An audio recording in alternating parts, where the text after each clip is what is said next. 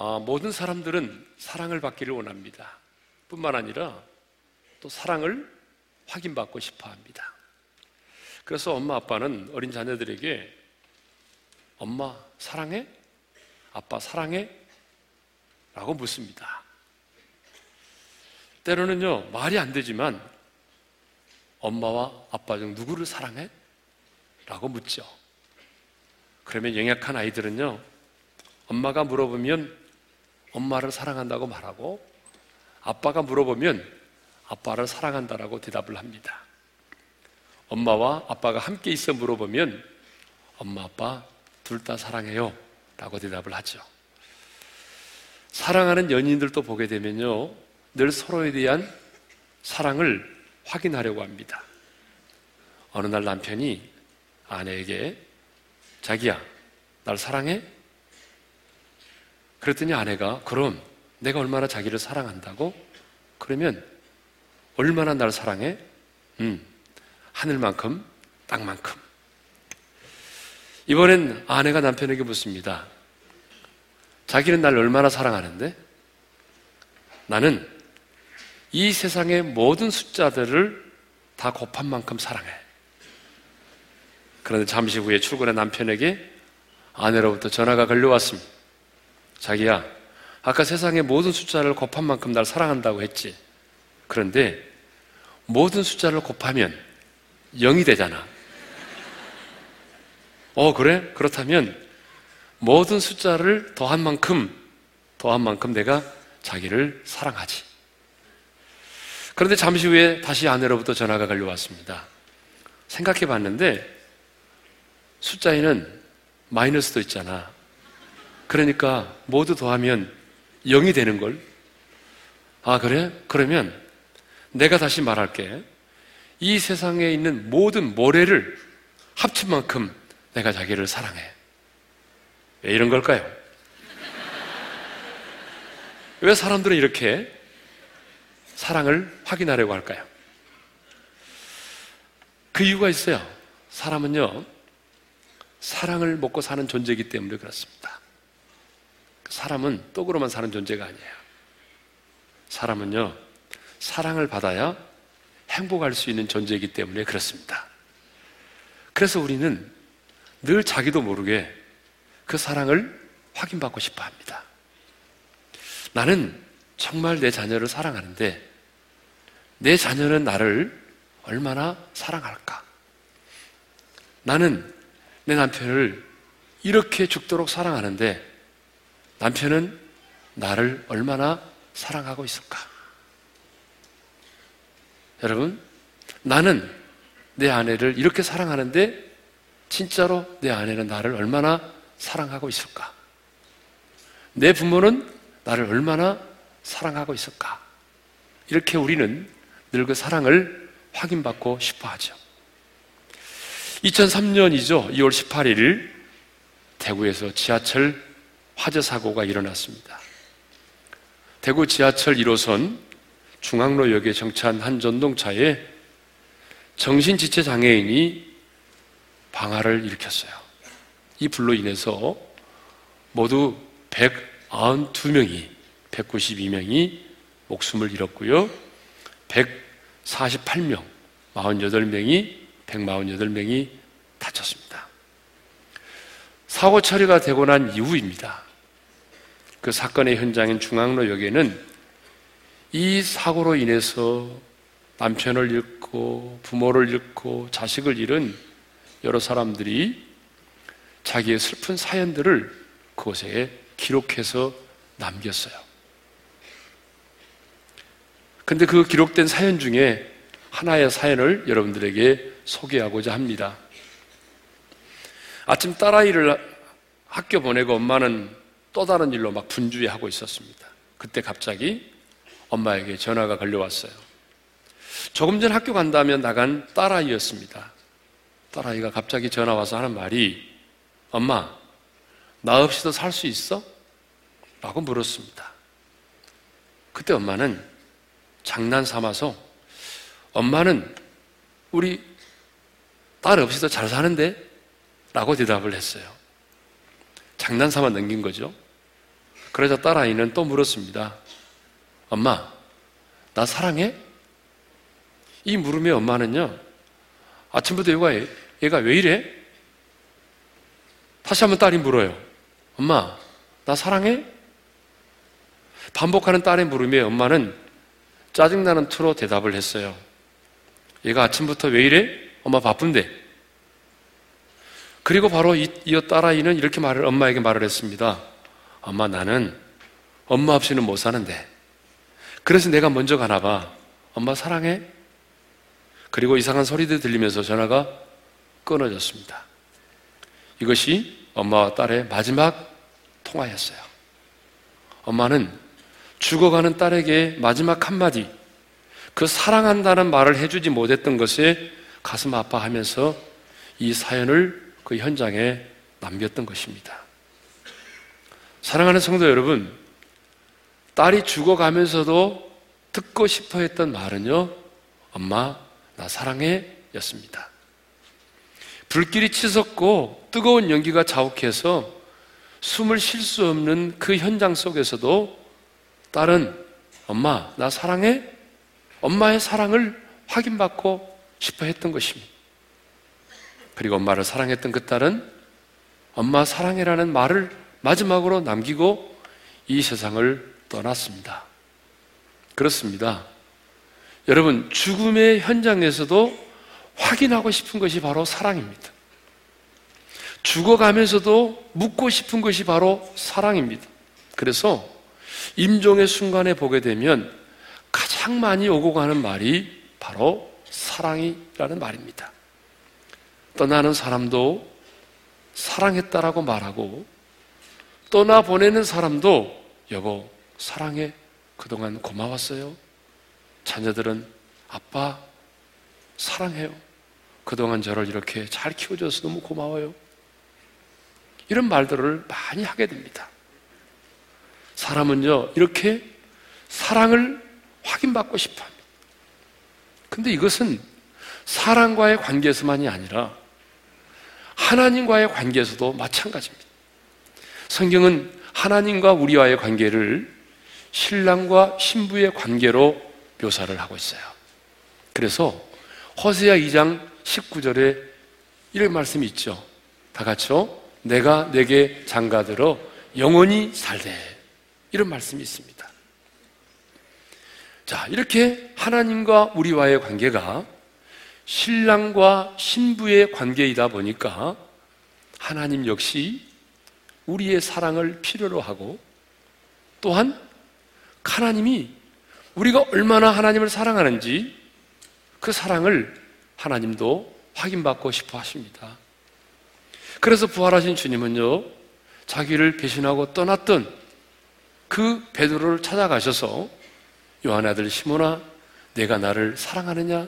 내가 나를 사랑하느냐? 내가 나를 사랑하느냐라고 반복하여 물으셨던 것입니다. 성경을 보게 되면 하나님께서 어느 날 아브라함에게 찾아오셔서 이렇게 말씀하십니다. 백세에 낳은 아들 독자 이삭을 모리아 산으로 가서 번제로 드리라. 여러분, 백세에 낳은 아들입니다. 눈에 넣어도 아프지 않을 사랑스러운 자식입니다. 그런데 하나님은요, 그 아들을 모리아 산으로 데리고 가서 번제로 드리라고 말씀을 하셨어요. 하나님의 음성을 듣고 난 이후에 아브라함이 잠을 잘 수가 있었겠어요? 뜬 눈으로 밤을 새고 난 이후에 아침 일찍 아내와 상의하지 않습니다. 아내와 상의했다가는 여러분 어떻게 순종을 할 수가 있겠어요? 그래서 상의하지 않고 번제에 쓸 나무를 쪼개가지고 아들 이삭을 데리고 모리아 산을 향하여 출발을 했어요. 마침내 모리아 산에 도착을 했습니다. 아브라함은 그곳에 이렇게 제단을 쌓고, 그리고 번제에 쓸 나무를 올려놓고 아들을 결박해서 그 위에 눕혀놓고 칼을 들어서 아들을 죽이려고 하는데, 그때 하늘로부터 하나님의 사자의 음성이 들려왔잖아요. 창세기 이십이 장 십이 절입니다. 다 같이요. 그 아이에게 내 손을 대지 말라. 그에게 아무 일도 하지 말라. 네가 내 아들 내 독자까지도 내게 아끼지 아니하였으니 내가 이제야 내가 하나님을 경외하는 줄을 아노라. 하나님은 말씀하셨습니다. 내가 이제야 하나님을 경외하는 줄을 아노라. 하나님은 여러분 뭘 테스트하신 거예요? 아브라함이 얼마나 하나님 자신을 사랑하는지를 테스트하신 거죠. 여러분, 이렇게 우리 하나님은요, 하나님에 대한 우리의 사랑을 확인받고 싶어 하세요. 그리고 주님, 내가 당신을 사랑합니다, 이런 고백을 듣기를 원하세요. 성도 여러분, 사랑은 관념이 아닙니다. 사랑은 철학이 아닙니다. 사랑은 개변이 아닙니다. 사랑은 실제입니다. 여러분, 사랑은 실제이기 때문에 그 사랑도 반드시 확증이 되어야 되는 거죠. 그래서 우리 하나님도 당신의 사랑을 우리 가운데 확증해 보이셨습니다. 로마서 오 장 팔 절을 읽겠습니다. 다 같이요. 우리가 아직 죄인 되었을 때에 그리스도께서 우리를 위하여 죽으심으로 하나님께서 우리에 대한 자기의 사랑을 확증하셨느니라. 하나님은 우리를 향한 당신의 사랑이 어떤 것인지를 자기 아들의 십자가의 죽으심을 통해서 우리 가운데 증명해 보이신 것입니다. 여러분, 종이 울려야 종이 될 수 있고, 여러분, 장작도 타오를 때 불이 되는 것처럼 사랑도 확증될 수 있는 것만이 사랑인 것입니다. 오늘 우리가 읽은 본문도 보게 되면 우리를 향한 하나님의 사랑이 어떤 것인지를 구체적으로 보여주고 있습니다. 뿐만 아니라 그 사랑이 얼마나, 실, 얼마나 실제적인 것인지를 우리 가운데 확증시켜주고 있습니다. 본문 사 절 하반절을 읽겠습니다. 다 같이요. 내가 너를 사랑하였음즉 내가 내 대신 사람들을 내어주며 백성들이 내 생명을 대신하리니. 거기 이런 말씀이 있죠. 우리 한번 따라서 합시다. 내가 너를 사랑하였음즉. 여기서 뭐가 강조되냐면 일 인칭 단수 대명사가 강조되고 있습니다. 여러분, 일 인칭 단수 대명사가 강조되고 있다고 하는 말은 무슨 말입니까? 내가 너를 사랑했다고 하는 이 말이 강조되고 있다는 거죠. 여러분, 하나님 당신이 우리를 사랑하셨음을 지금 강조하고 있습니다. 저와 여러분이 하나님을 사랑한 것이 아니라 하나님 자신이 우리를 먼저 사랑하셨다는 얘기입니다. 그래서 요한일서 사 장 십 절에 이런 말씀이 있어요. 다 같이 읽겠습니다. 시작. 사랑은 여기 있으니 우리가 하나님을 사랑한 것이 아니요 하나님이 우리를 사랑하사 우리 죄를 속하기 위하여 화목제물로 그 아들을 보내셨습니다. 여러분, 사랑의 관계에서는요, 누가 먼저 사랑했느냐가 참 중요합니다. 여러분, 동등한 조건과 동등한 만남과 동등한 관계 속에서는요, 누가 먼저 사랑했느냐가 별로 중요하지 않아요. 괜히 이거 가지고 부부싸움 하시는 분들이 있더라고요. 당신이 먼저 날 좋아했잖아, 막 그러면서. 여러분, 동등한 만남과 동등한 조건에서는요, 누가 먼저 사랑했느냐, 이건 중요하지 않아요. 그런데요, 비교될 수 없을 만큼 차이가 있는 관계에서는요, 누가 먼저 사랑했느냐, 이것은 아주 중요해요. 예를 들자면 왕과 평민과의 관계에서, 여러분, 주인과 종의 관계에서 누가 먼저 사랑했느냐 하는 것은 정말 중요한 것입니다. 만일 영국의 왕세자가 여러분의 집에 딸을 사랑한다고 고백하면서 청혼해 온다면 여러분 어떻게 하시겠습니까? 뭐 그럴 리야 없겠지만 그럴 리야 없겠죠. 그렇지만 만일 영국 황실의 왕세자가 여러분의 딸을 사랑하고 그래서 결혼하겠다라고 청혼을 해온다면 어떻게 하시겠냐, 그 말이. 예? 몇 년 전에 러시아의 대통령 그 푸틴의 딸이 우리 대한민국의 뭐 삼성전자에 다니는 한 남자를 좋아한다.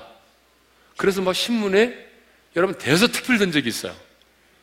그래서 뭐 그때 보니까 어? 이제 북한은 뭐 꼼짝 못 하겠네. 예? 결혼도 안 했는데 뭐 그런 얘기가 있었어요. 예? 천구백팔십일 년에 영국 왕실의 여러분 찰스 왕세자가 런던에 있는 유치원에 보모로 있던 다이애나와 세기의 결혼식을 올렸습니다. 여러분, 그때 당시에 저 결혼식에 들어간 경비가 얼마인지 알아요? 백억 원이에요. 예. 한 번의 결혼식에 백억이 들어갔어요. 그리고 이 두 사람의 결혼식을 지구촌에 십억이 넘는 사람들이 여러분 라이브로 생중계로 지켜봤습니다. 여러분, 한번 생각해 보세요. 한 번의 결혼식에 백억을 쏟아붓다니. 왜 지구촌에 십억이 넘는 사람들이 이 두 사람의 결혼식을 봐야 됩니까? 그것은요, 딱 한 가지죠. 영국 왕세자의 결혼이었기 때문에 그런 겁니다. 하나님과 나와의 관계에서 누가 먼저 사랑했느냐, 이것은 아주 중요해요. 간단하게 설명드리자면, 내가 먼저 하나님을 사랑했다고 한다면 우리의 사랑은, 하나님과 우리의 사랑은 영원한 사랑일 수가 없습니다. 왜? 우리는 늘 순간 변하기 때문에, 우리의 감정은 늘 변하기 때문에, 내가 하나님을 먼저 사랑했다면 우리의 사랑은 영원할 수가 없습니다. 또 내가 먼저 하나님을 사랑했다면 여러분, 그 사랑은 무조건적인 사랑이 아니라 조건적인 사랑이 될 수밖에 없는 것입니다. 그런데 성경을 보게 되면 하나님이 날 먼저 사랑하셨습니다. 로마서를 보게 되면 언제 날 사랑했느냐? 내가 아직 죄인된 자리에 있을 때, 내가 경건치 않을 때, 내가 하나님과 원수된 자리에 있을 때 하나님이 날 사랑하셨다라고 말씀하십니다. 할렐루야. 그렇기 때문에 하나님과 우리와의 사랑이 영원한 것이고, 그렇기 때문에 하나님과 나와의 사랑이 상대적인 사랑이 아니라 절대적인 사랑이 되며 무조건적인 사랑이 되는 것입니다. 그러면 우리를 향한 하나님의 사랑은 어떤 것입니까? 오늘 본문을 보게 되면 하나님께서 우리를 향한 당신의 사랑이 어떤 것인가를 구체적으로 말씀하고 있습니다. 그 첫 번째가 뭐냐면 내어줌의 사랑입니다. 따라서 합시다. 내어줌의 사랑.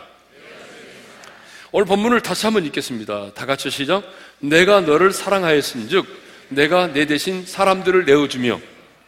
하나님께서는요, 당신의 택한 백성 이스라엘을 구원하기 위해서 여러 민족들을 희생케 하셨다는 의미거든요. 삼 절에도 그런 말씀이 있죠. 삼 절을 읽겠습니다. 시작.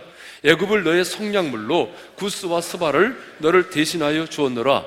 여러분, 구스와 스바도 넓은 의미에서의 애굽이라고 하는 거잖아요. 그죠? 자, 그런데 하나님은 택한 백성 이스라엘을 구원하기 위해서 이 애굽이라고 하는 나라를 어때요? 성량물로 지불하셨다는 것입니다. 여러분, 애굽과 이스라엘을 비교해 보면 이건 말이 안 되는 거죠. 애굽은요, 그 시대에 오늘날의 미국처럼 세계 최강대국이었습니다. 모든 게 다 발달했어요. 그런데 그에 비해서 이스라엘은요, 정말 별 볼 일 없는 작은 나라였습니다. 그런데 우리 하나님께서는 어떻게 하셨습니까? 이 작은 나라 이스라엘을 구원하기 위해서 애굽이라는 나라를 성량물로 내어주셨다는 거죠. 역사적으로 살펴보게 되면 이스라엘 백성들이 바벨론에서 포로 생활을 했는데, 그 바벨론은 포로 생활 칠십 년이 찼을 때에 그들이 포로 생활을 청산하고 돌아오게 됩니다. 그런데 어떻게 돌아오게 되냐면요, 여러분, 그 바벨론이라는 나라가 바사, 페르시아라고 하는 나라에 의해서 멸망을 당하게 되죠. 그리고 그 페르시아의 왕 고레스가 칙령을 발표해가지고 포로된 이스라엘 백성들이 예루살렘으로 돌아오게 됩니다. 그런데 고레스 왕은 유다 백성을 해방시키면서 유다를 전초기지로 삼아서 애굽을 정복하려고 했단 말입니다. 그런데 고레스 당대에는 그 뜻을 이루지 못했어요. 그러나 여러분, 그의 왕위를 물려받은 캄비세스 시대에 그 뜻이 이루어졌습니다. 그러니까 하나님은 이스라엘의 구원과 해방을 위해서는 어때요?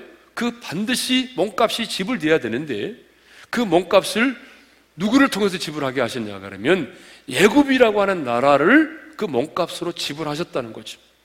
그러니까 하나님은 작고 별볼 일 없고 형편없는 이 작은 이스라엘 택한 당신의 백성들을 구원해 내기 위해서 어마어마한 강대국인 애굽이라고 하는 나라를 하나님이 값으로 지불하셨다는 얘기죠. 그렇습니다. 우리 하나님은요, 정말 벌품도 없고 모순투성이고 정말 머리부터 발끝까지 상한 곳이 없을 만큼 죄악투성이인 저와 여러분들을 구원하기 위해서 하나님의 아들 예수 그리스도를 이 세상에 내어주셨습니다. 예수 그리스도가 누구십니까? 이 세상을 지으신 창조주 하나님이시잖아요. 하나님과 동등한 영광을 가지신 하나님이시지 않습니까? 그런데 하나님은 우리를 죄에서 구원하기 위해서, 아니 우리의 죄값을 치르기 위해서 당신의 아들을 이 세상 가운데 보내주신 것입니다. 도대체 우리가 누구이기에 왜 하나님은 당신의 아들을 이 세상에 내어주셔야만 했을까요? 바로 우리가 당신의 눈에 보배롭고 존귀한 자이기 때문입니다. 그래서 사도 요한은 요한복음 삼 장 십육 절에서 이렇게 말하죠. 다 같이 읽습니다. 하나님이 세상을 이처럼 사랑하사 독생자를 주셨습니다. 하나님이 우리를 너무나 사랑하기에 독생자를 이 땅에 보내주셨다라고 말하죠. 여러분, 로마서 팔 장 삼십이 절에 보게 되면 사도 바울은 이렇게 말하죠. 다 같이 읽습니다. 자기 아들을 아끼지 아니하시고 우리 모든 사람을 위하여 내주신 이가 어찌 그 아들과 함께 모든 것을 우리에게 주시지 아니하겠느냐. 여러분, 정말 이 말씀은 막 우리를 전율하게 만들어요. 하나님께서 하나밖에 없는 자기 아들을 아끼지 않고 우리 가운데 내어주셨는데, 우리가 그 아들의 이름으로 구할 때 하나님 아버지가 무엇을 아까워하시겠냐 그 말입니다. 응? 아니, 자기 아들을 아끼지 않고 우리를 위하여 내어주신 그 하나님 아버지가 우리가 아들의 이름으로 구할 때 그 아들과 함께 이 모든 것을 우리에게 주시지 않겠느냐. 하나님이 무엇 때문에 우리에게 인색하겠냐 그 말이에요. 그러니까 여러분, 기도하는 사람에게는요, 이 말씀이 확신으로 다가와야 돼요. 이 말씀에 대한 확신이 있어야 자신감 있게 기도할 수 있습니다. 하나님은 저와 여러분을 사랑하시기에 자기의 독생자를 아끼지 않으시고 우리 가운데 내어주셨습니다. 그래서 하나님의 아들 예수 그리스도가 이천 년 전에 인간의 몸을 입고 이 땅에 오신 것 아닙니까? 하나님은 우리를 너무나 사랑하셨기에 자기 아들 독생자 예수 그리스도를 우리 가운데 내어주신 것입니다. 하나님의 사랑은 내어주심의 사랑입니다. 여러분, 사랑은요, 주는 것입니다. 사랑은 받는 게 아니에요. 왜 결혼을 했는데 불행하냐? 그 이유는 사랑을 받으려고만 하기 때문에 그렇습니다. 우리는 사랑을 받고자 결혼한 게 아닙니다. 사랑하기 위해서, 사랑을 주기 위해서 결혼하는 거죠. 여러분, 사람들이 흔히 부르는 이 세상 노래 가운데도 사랑은 주는 것, 그런 노래가 있어요. 거기까지밖에 몰라요. 여러분, 사랑은 주는 것, 아낌없이 주는 것, 다시는 찾지 못해도 사랑은 주는 것, 미련 없이 주는 것. 여러분, 그런 노래가 있잖아요. 그렇습니다. 누군가를 사랑하면요, 자신도 모르게 주게 되어 있어요. 사랑하는 사람을 만나면 특징이 뭐냐면 아낌없이 주고 싶어요. 왜요? 저도 아깝지 않아요. 왜? 사랑하니까. 저희 부모님이 살아 계실 때 가끔 이제 시골에 내려가면요, 저희 부모님이 저를 주시려고요, 몇 개월 전부터 준비해둔 게 차곡차곡 쌓여 있어요. 고춧가루를, 고추를 빻아가지고 담아 놓으시고, 참기름도 짜 놓으시고, 예, 온갖 작곡들을 조금 조금 조금 좀 해가지고 다 모아 놓으셨어요. 예. 왜 그래요? 부모님들은 자식을 사랑하니까 주고 싶은 거예요. 아낌없이 주고 싶은 거예요. 왜? 사랑의 특징은요, 주는 거예요. 내가 누군가 사랑하는 사람을 만나면 그냥 아낌없이 막 주고 싶은 거예요. 그래서 우리 하나님도 우리를 사랑하기 때문에 자기의 독생자를 우리 가운데 그냥 내어주신 거예요. 예? 자, 우리를 향한 또 하나님의 사랑이 뭐냐? 생명을 대신한 사랑입니다. 여러분, 오늘 본문을 다시 한번 사 절 하반절을 읽습니다. 시작. 내가 너를 사랑하였은즉 내가 내 대신 사람들을 내어주며 백성들이 내 생명을 대신하리니, 거기 생명을 대신한다는 말씀이 나옵니다. 여러분, 죄값은 사망이죠. 여러분 믿으십니까? 예. 믿으시, 안 믿으세요, 여러분들? 죄값은 사망이죠? 예. 그러니까 반드시 죄값이 지불되려면 여러분 죽어야 돼요. 죽임을 당하지 않고서는요, 우리 죄값이 지불되지 않습니다. 그래서 우리가 구약 성경을 읽다 보게 되면 피비린내가 날 정도로 수많은 짐승들이 죽임을 당하잖아요.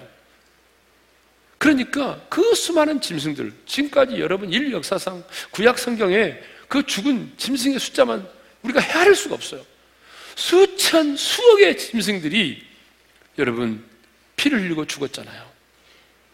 그러니까 우리는 그것을 보면서 아, 저 내 죄값인데, 죄값은 사망이라는 사실을 깨달아야 되거든요. 그런데요, 구약의 제사를 보게 되면 재물을 잡아가지고 제단에 올리기 전에 뭘 하냐면 그 재물에, 그 예물의 머리에 안수를 합니다. 그 레위기 삼 장 이 절에 이런 말씀이 있잖아요. 그 예물의 머리에 안수하고 그랬잖아요. 여러분, 그 재물의 머리에 안수한다는 게 뭘 의미하죠? 죄의 전가를 의미하잖아요. 쉽게 말하면 이런 겁니다. 아, 미안하다, 그 짐승에게. 미안해. 아, 내가 죽어야 되는데, 죄값은 사망이니까 내가 죄를 지었잖아. 그 내가 죽어야 되는데 네가 내 대신 내 죄를 뒤집어 쓰고 대신 죽어라. 그 얘기예요. 그 의미에서 안수를 하는 겁니다. 예? 그러면 그 짐승은요, 내 죄를 뒤집어 쓰고 자기가 지은 죄, 죄를 지은 것처럼 각이 띄어지고, 그리고 어때요? 피를 흘리면서 제단에 올려져 죽는 거예요. 이렇듯 죽음을 통해서만이 여러분 죄값이 지불될 수 있다는 사실입니다. 그래서 죄 없으신 하나님의 아들 예수 그리스도가 이 땅에 오셔서 십자가에 달려 죽으신 것입니다. 죽음 없이는 어떤 죄도 용서받을 수 없기 때문에 내가 죽어야 되는데 주님이 내 생명을 대신하여 주님이 대신 죽어 주신 것입니다. 성도 여러분, 천하를 죽어도 바꿀 수 없는 게 생명이잖아요. 그런데 누군가를 위하여 목숨을 버릴 수 있다면 그보다 더 큰 사랑이 어디 있겠습니까? 어제 뉴스 보고 제가 감동받았어요. 불이 났는데요, 그래서 이 가장인 아버지가 불 속에 뛰어들어가서 어머니를 구해내고 자식들을 구원해냈어요. 근데 나와서 딱 보니까 자기 부인이 안 보인 거예요, 아내가. 그러니까 이분이 그 화염 속으로 아내를 구원하기, 구출하기 위해서 뛰어들었다가, 여러분 어제 뉴스 보셨잖아요. 그도, 남편도 죽고 아내도 다 죽었어요. 여러분, 누군가를 위해서 자신의 목숨을 버릴 수 있다면 이보다 더 큰 사랑이 어디 있느냐라고 주님 말씀하셨잖아요. 그 요한복음, 그래서 예수님도 요한복음 십오 장 십삼 절에 사람이 친구를 위하여 자기 목숨을 버리면 이보다 더 큰 사랑이 없다라고 하셨어요.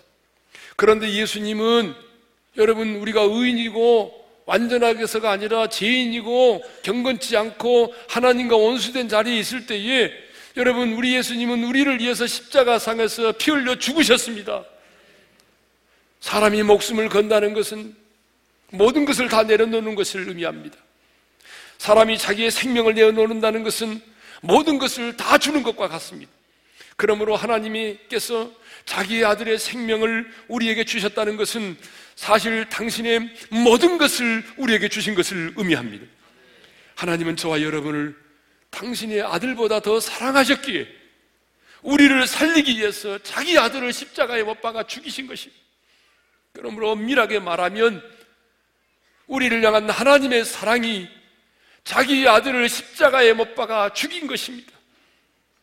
가룟 유다의 탐욕이, 로마의 권력이 예수님을 십자가에 못 박아 죽인 것이 아니라 저와 여러분을 향한 하나님의 사랑이 여러분 자기 아들을 십자가에 못 박아 달려 죽게 한 것입니다. 그러므로 하나님의 사랑이 의심이 되거들랑, 정말 하나님이 나를 사랑하실까? 정말 하나님이 나를 사랑하실까? 그 하나님의 사랑이 의심이 되거들랑 십자가에 나를 위하여 피 흘려 죽으신 주님을 한번 생각해 보십시오. 누가 나 같은 죄인을 대신하여 십자가에 달려 죽을 수 있겠습니까? 사랑에는 반드시 희생이 따릅니다. 여러분, 희생이 없는 사랑은 없어요. 대가를 지불하지 않고는 누구도 사랑할 수 없습니다. 어떤 사람이든지 사랑에는 반드시 대가가 지불돼야 됩니다. 그래서 바울은 사랑의 수고라는 말을 많이 했잖아요. 사랑에는 수고가 있다는 거죠. 수고가 없는 사랑은 사랑이 아니라는 거죠. 격렬했던 미국의 남북전쟁이 끝나갈 무렵에 샌디에이고의 외곽지도에 있는 화려한 어느 저택에 전화벨이 울렸습니다. 집주인 되는 부인이 전화를 받았는데요, 그 내용이 이러합니다. 엄마, 저예요. 제가 죽지 않고 살아왔습니다. 전쟁에 나가던 아들의 음성이 들려왔어요. 어머니는 한시 바삐 보고 싶어서 당장에 달려오지 않고, 전화는 무슨 전화냐, 빨리 와라. 근데 심각하게 아들이 이렇게 말합니다. 이제 가겠습니다. 그런데 불쌍한 내 친구와 함께 갈까 합니다. 이 친구는 함께 싸우던 전우인데 지금은 눈 하나가 없고 팔 하나가 없고 다리 하나가 없습니다. 하지만 갈 데가 없는 친구라서 저와 같이 있으려고 데려왔습니다. 그래? 그렇다면 며칠 동안만 같이 있으려무나? 그러자 아들이 말했습니다. 아니에요. 며칠 동안이 아니라 아주 오랫동안입니다. 어머니는 다시 이야기합니다.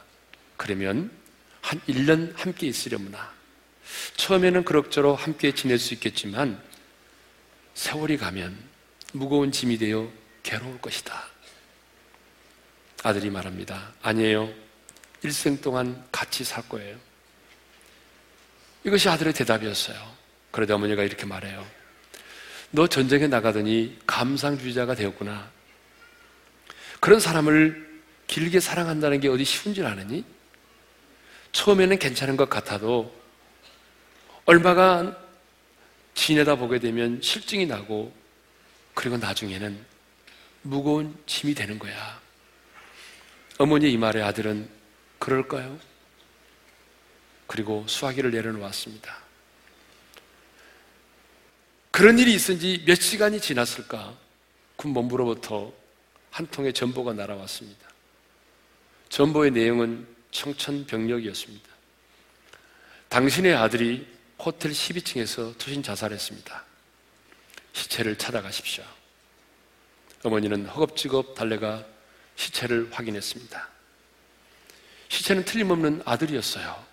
그런데 그 아들은 눈 하나가 없고 팔 하나가 없고 그리고 다리 하나가 없었습니다.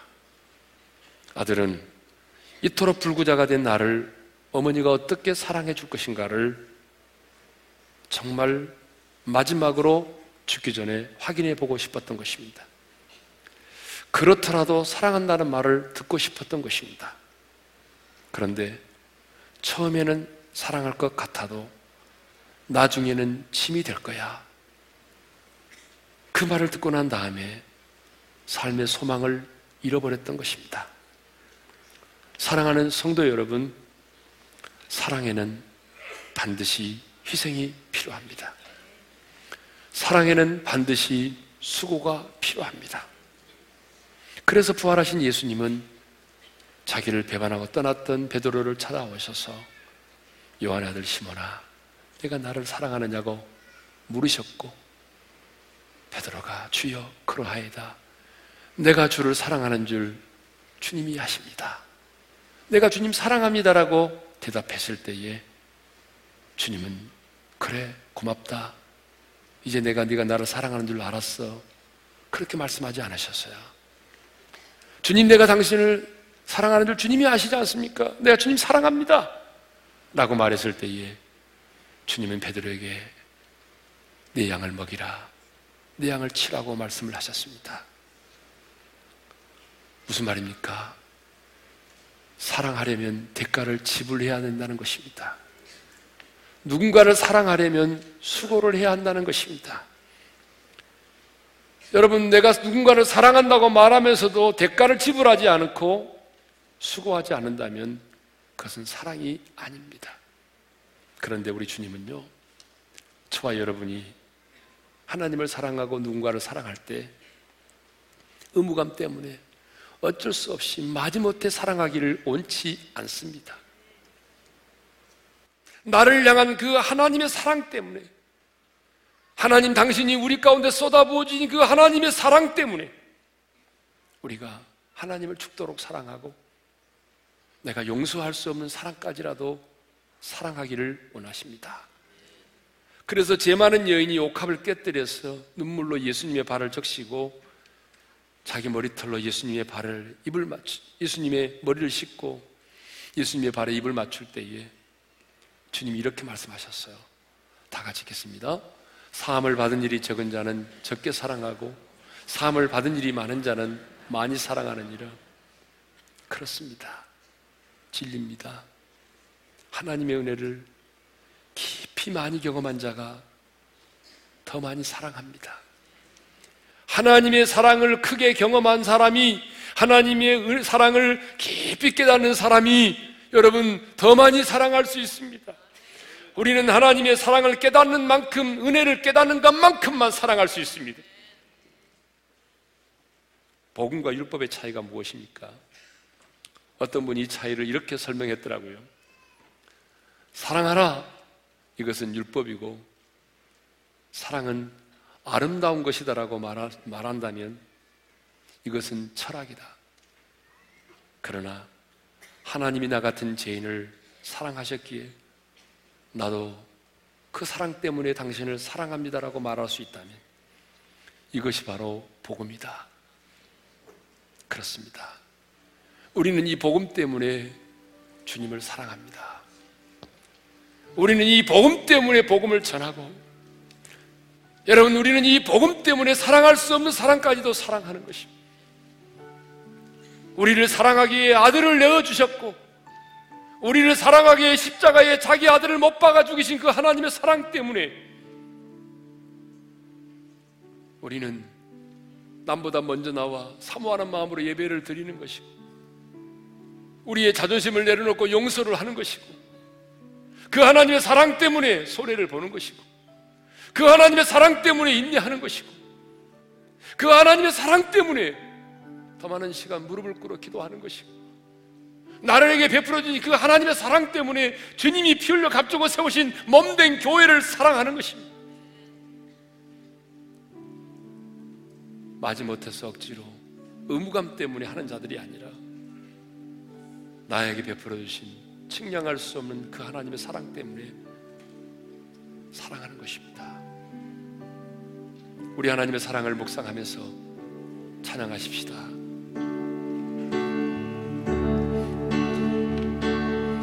이와 같은 때에 난 노래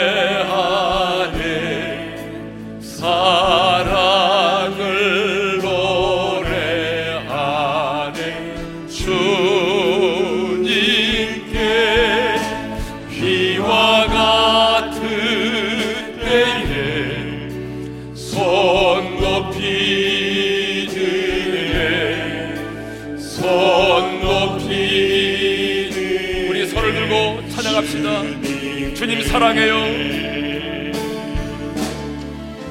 주님 사랑해요.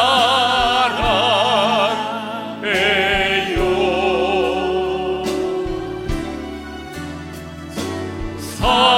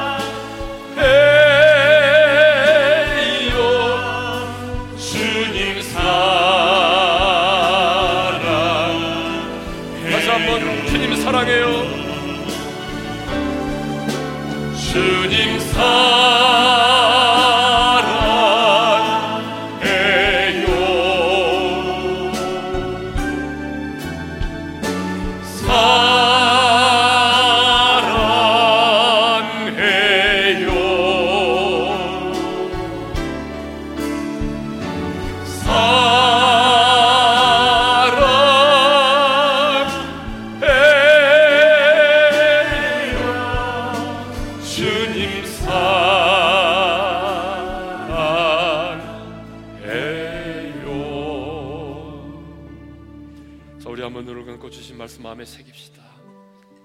성도 여러분,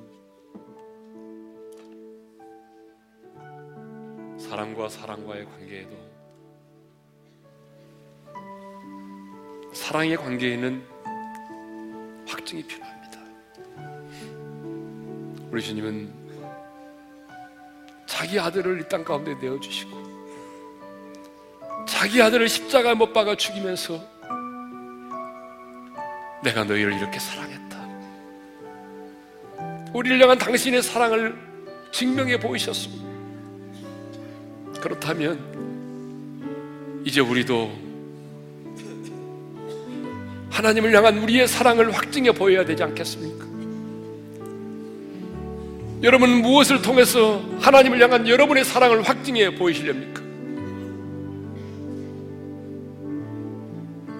주님, 나도 주님을 사랑합니다.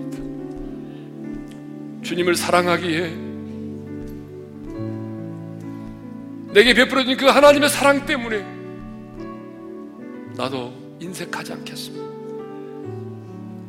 나를 향한 그 하나님의 사랑 때문에 나눔의 삶을 살겠습니다. 누군가를 섬기며 살겠습니다. 주님, 나를 향한 그 주님의 사랑 때문에 내가 주님을 사랑하기 때문에 인내하겠습니다. 그 주님의 사랑 때문에 내가 더 많은 시간 주님 앞에 무릎을 꿇어 기도하겠습니다. 주님을 사랑하기 때문에 주님이 피 흘려 세우신 몸된 교회를 내가 더 사랑하겠습니다. 내가 주님을 사랑하기 때문에 사랑할 수 없는 사랑까지도 부탁하겠습니다. 주님, 구체적인 사랑의 결단이 필요합니다. 왜냐하면 사랑은 말이 아니기 때문에, 사랑은 반드시 확증되어야 되기 때문에. 그래서 오늘 이 시간 우리 다 같이 오늘은 좀 작은 목소리로 함께 우리 기도합시다. 기도합시다. 아버지 하나님, 감사합니다. 주님이 나를 사랑하셨습니다. 하나님 아버지, 나를 사랑하시되 독생자를 내어주시기까지 사랑하셨습니다. 아니, 독생자 예수 그리스도를 십자가 못 박아 죽이기까지 나를 사랑하셨습니다. 그 사랑을 통해서 당신의 사랑을 우리 가운데 확증해 보여주셨습니다. 주님, 내가 주님을 사랑합니다.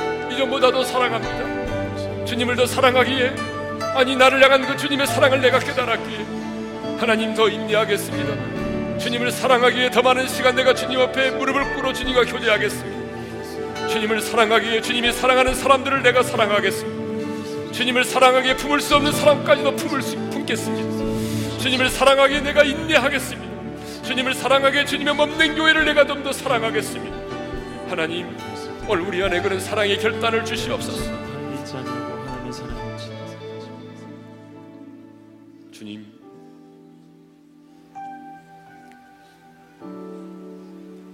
독생자를 내어주시고 십자가에 피 흘려 죽게 하기까지 우리를 사랑하신 그 하나님의 사랑, 머리가 아닌 가슴으로 경험하게 도와주시고, 그래서 우리도 주님을 이전보다 더 사랑하게 도와주십시오. 주님 사랑합니다. 주님을 사랑하기에 좀 더 인내하겠습니다. 주님을 사랑하기에 품을 수 없는 사람도 품겠습니다. 주님을 사랑하기에 내 자존심을 내려놓고 용서하겠습니다. 주님을 사랑하기에 주님의 몸된 교회를 사랑하겠습니다. 주님을 사랑하기에